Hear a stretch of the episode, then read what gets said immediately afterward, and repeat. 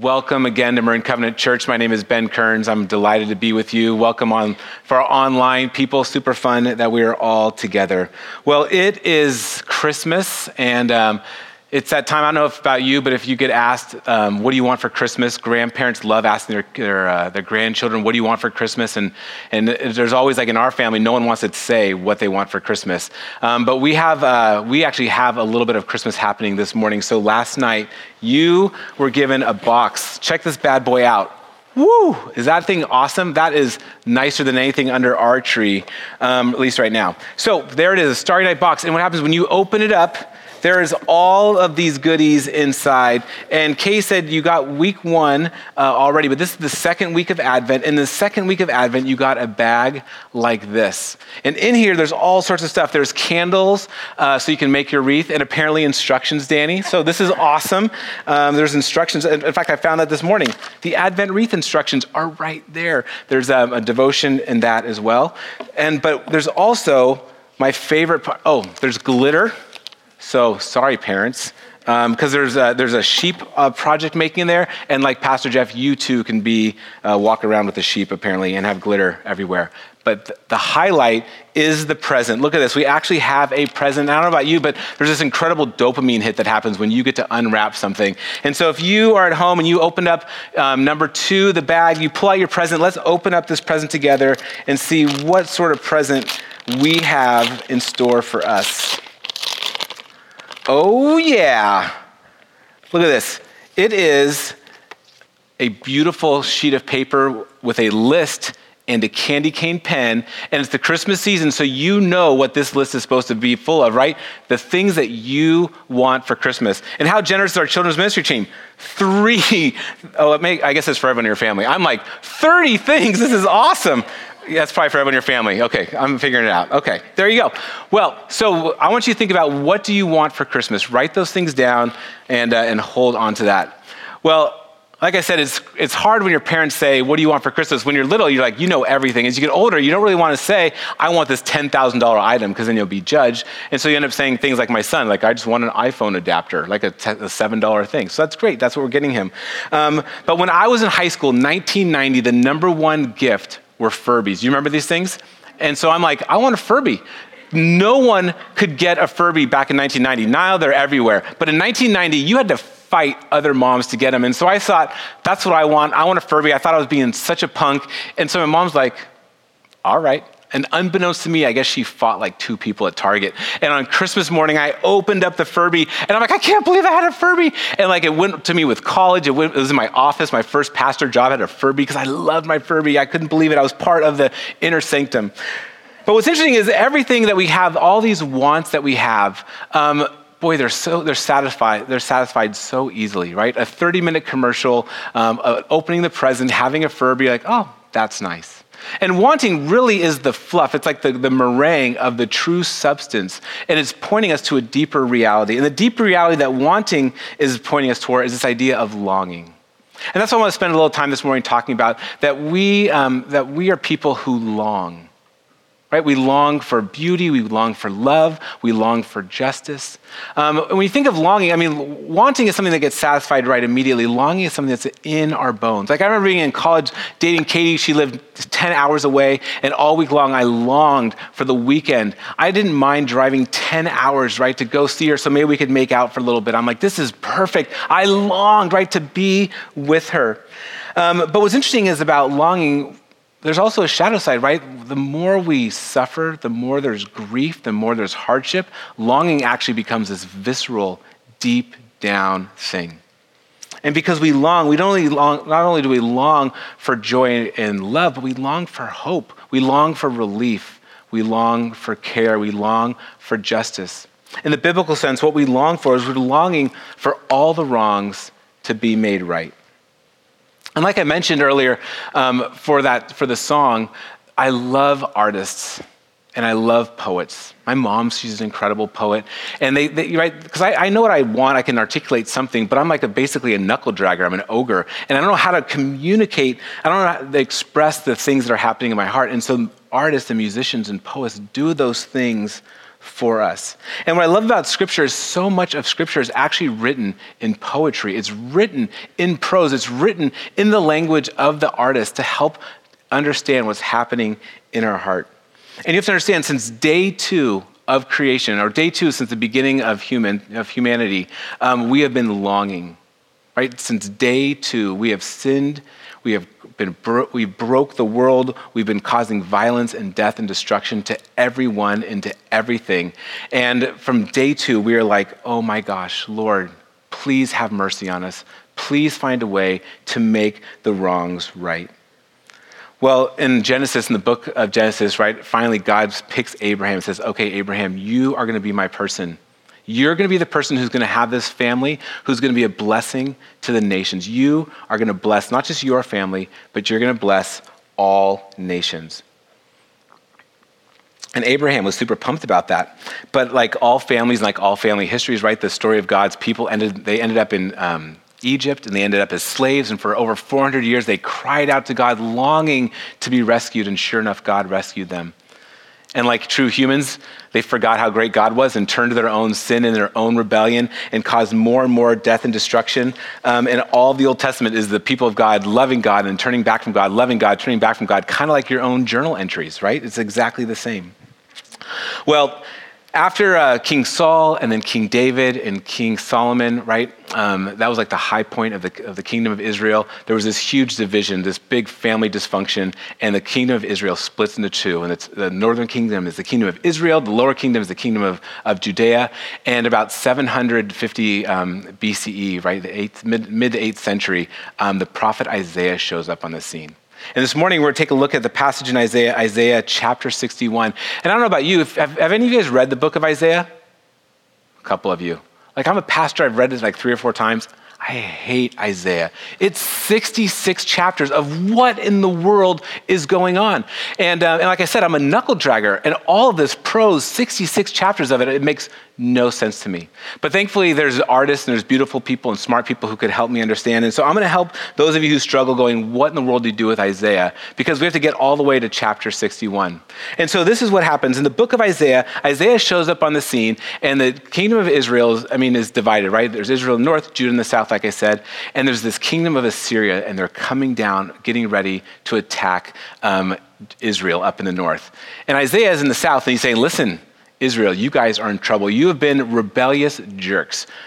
You are supposed to be God's people. You're supposed to be a light to the nations. You're supposed to be a blessing to the nations. And instead, you've taken your status as God's people and you've actually abused people, abused the kingdom of God. And so there is judgment coming. And he's saying this to Israel, and Assyria is coming and entering the scene. And sure enough, Israel comes in and wipes out Israel.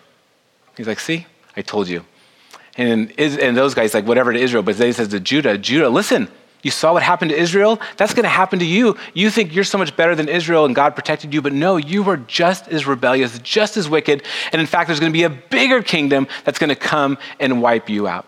And so in the middle part of Isaiah, he starts telling, starts prophesying that there's going to be a kingdom from the north, farther away from Assyria, the Babylonians, and they're going to come in. And sure enough, the Babylonians, they wipe out the Assyrians, they wipe out the rest of Judea, and then they enter into Israel and they wipe out Jerusalem. And what happens is in about 500 BCE, they go and they take these exiles. They wipe out all of Jerusalem. They, take, they leave all of like the, the remnant, this remnant group of riffraff and take all the noble, smart, wise people and they send them off to exile into Babylon. And the book of Isaiah, it's just this prose and poetry, 66 chapters of all of this longing of recognizing that we are called to be God's people. We are made in the image of God. We are identified with Him. And yet we've failed in our calling, and there's judgment. And judgment produces pain and suffering and grief and sorrow. At the end of Isaiah, which is where all the good verses are, is we love those because those are the verses about hope. Because God doesn't just wipe out his people. He's not just this mean parent who just excommunicates his kid out of the family forever. There is discipline, there is punishment, but there's always hope for restoration. And God longs for the people of Israel to recognize that there is a way forward. And so in the book of Isaiah, for the second half, and especially in verse 61, God begins to paint the picture through the prophet Isaiah of what this new leader, this new servant, this new Messiah who is going to come and rescue Israel Now, the people then thought they were going to rescue them from, from exile, but it's a picture, and sure enough, God did rescue them from exile. And that's why Isaiah is one of the most incredible prophets, because he prophesied all these things 200 years before they came to pass. And so they were waiting for this to happen. But we know further back in history that this isn't just a hope for re- restoration from exile then, but for exile and suffering now. So turn me to Isaiah chapter 61, starting in verse 1. Isaiah says this The Spirit of the sovereign Lord is on me because the Lord has anointed me to proclaim good news to the poor. He has sent me to bind up the brokenhearted, to proclaim freedom for the captives, and to release from darkness for the, for the prisoners. Excuse me. To proclaim the year of the Lord's favor and the day of vengeance of our God, and to comfort all who mourn. And what's so interesting is this is such good news that, that there's going to be this Messiah, there's going to be this anointed one, that the Spirit of the Lord is going to come on, that he's going to have this power and this purpose. And his purpose is to run after the poor and the marginalized, the oppressed, the prisoners. And what's so funny, the people of God thought, we're the special people.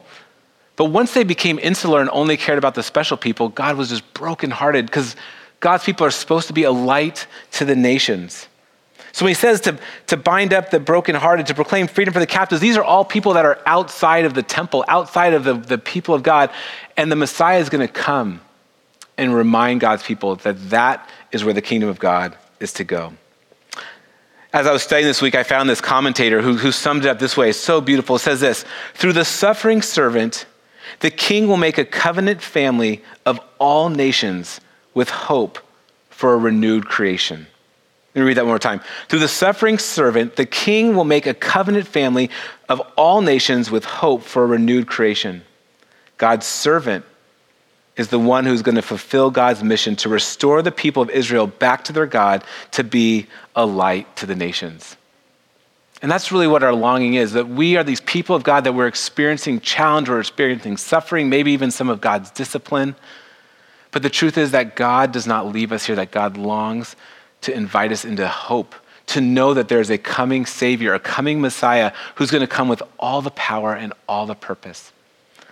Well, 500 years after this prophecy came to, prophecy came to be fulfilled, Jesus shows up on the scene.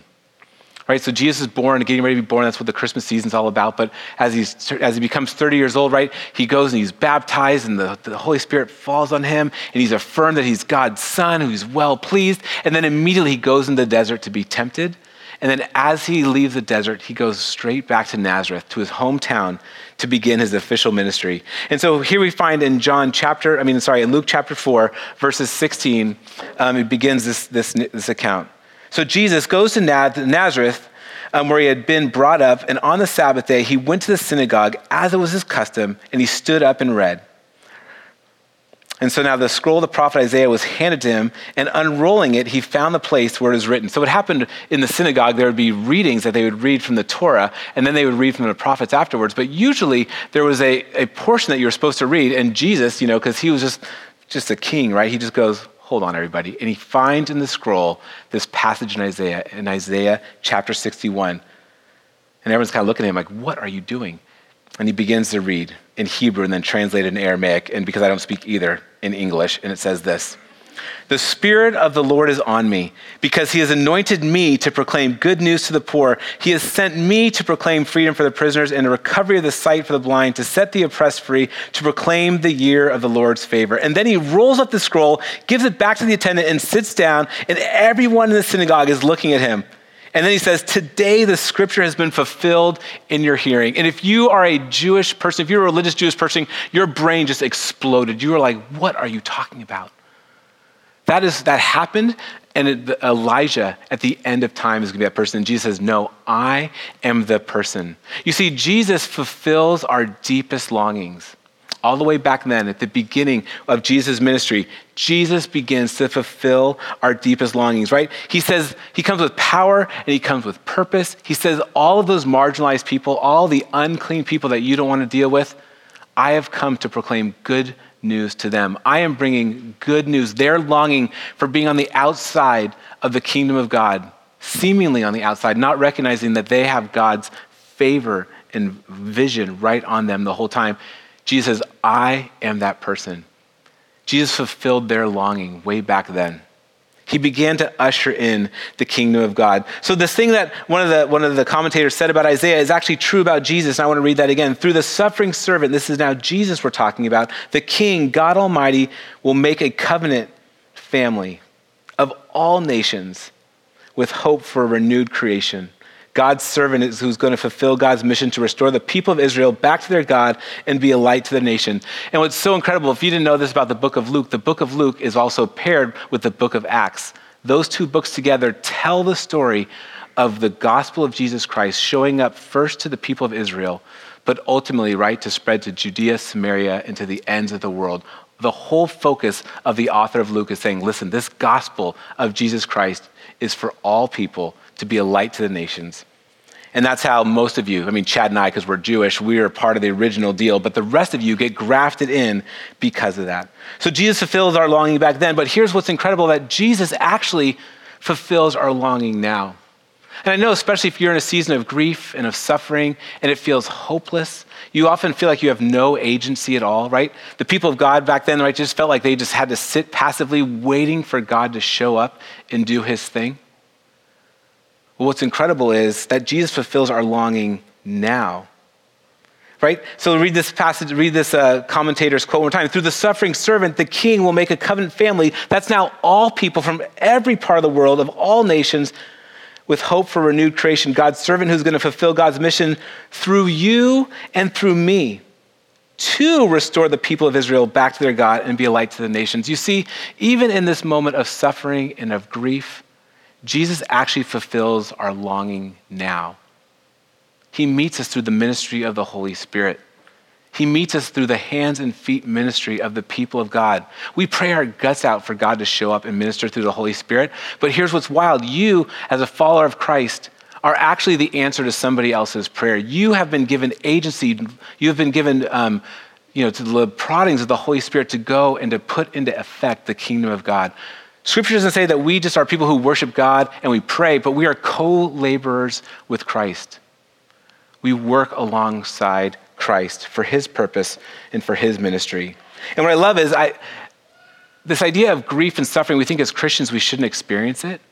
But grief and suffering actually is the marker that this is not the way the world is supposed to be. When we experience grief and suffering, we go, oh, this is not right.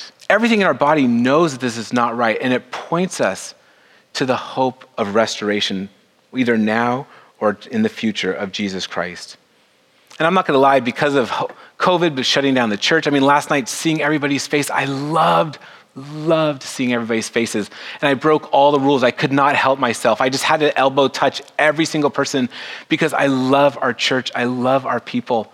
And the fact that we're trying to keep everybody safe for the long haul, we're shutting everything down, which I think is all the right things. But in my heart, I'm so upset about it. But what's so interesting is I am for sure a person of hope. And if we have to shut down for one month, for six months, we have to wait all the way until everyone 100% is vac- vaccinated. I actually don't care if it's a year from now. I would care if it's two years from now. Because I know that God is alive and active in Marin County. I know that God is alive and active through this church, and I know that we are going to be sensitive to the movement of the Holy Spirit, and we are going to be prepared to be the co laborers of Christ to bring hope to those who are in grief and who are longing and who are trying to make sense of their broken and destroyed lives after all of this.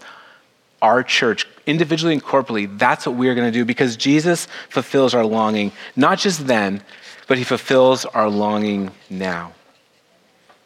And ultimately, Jesus fulfills this longing forever.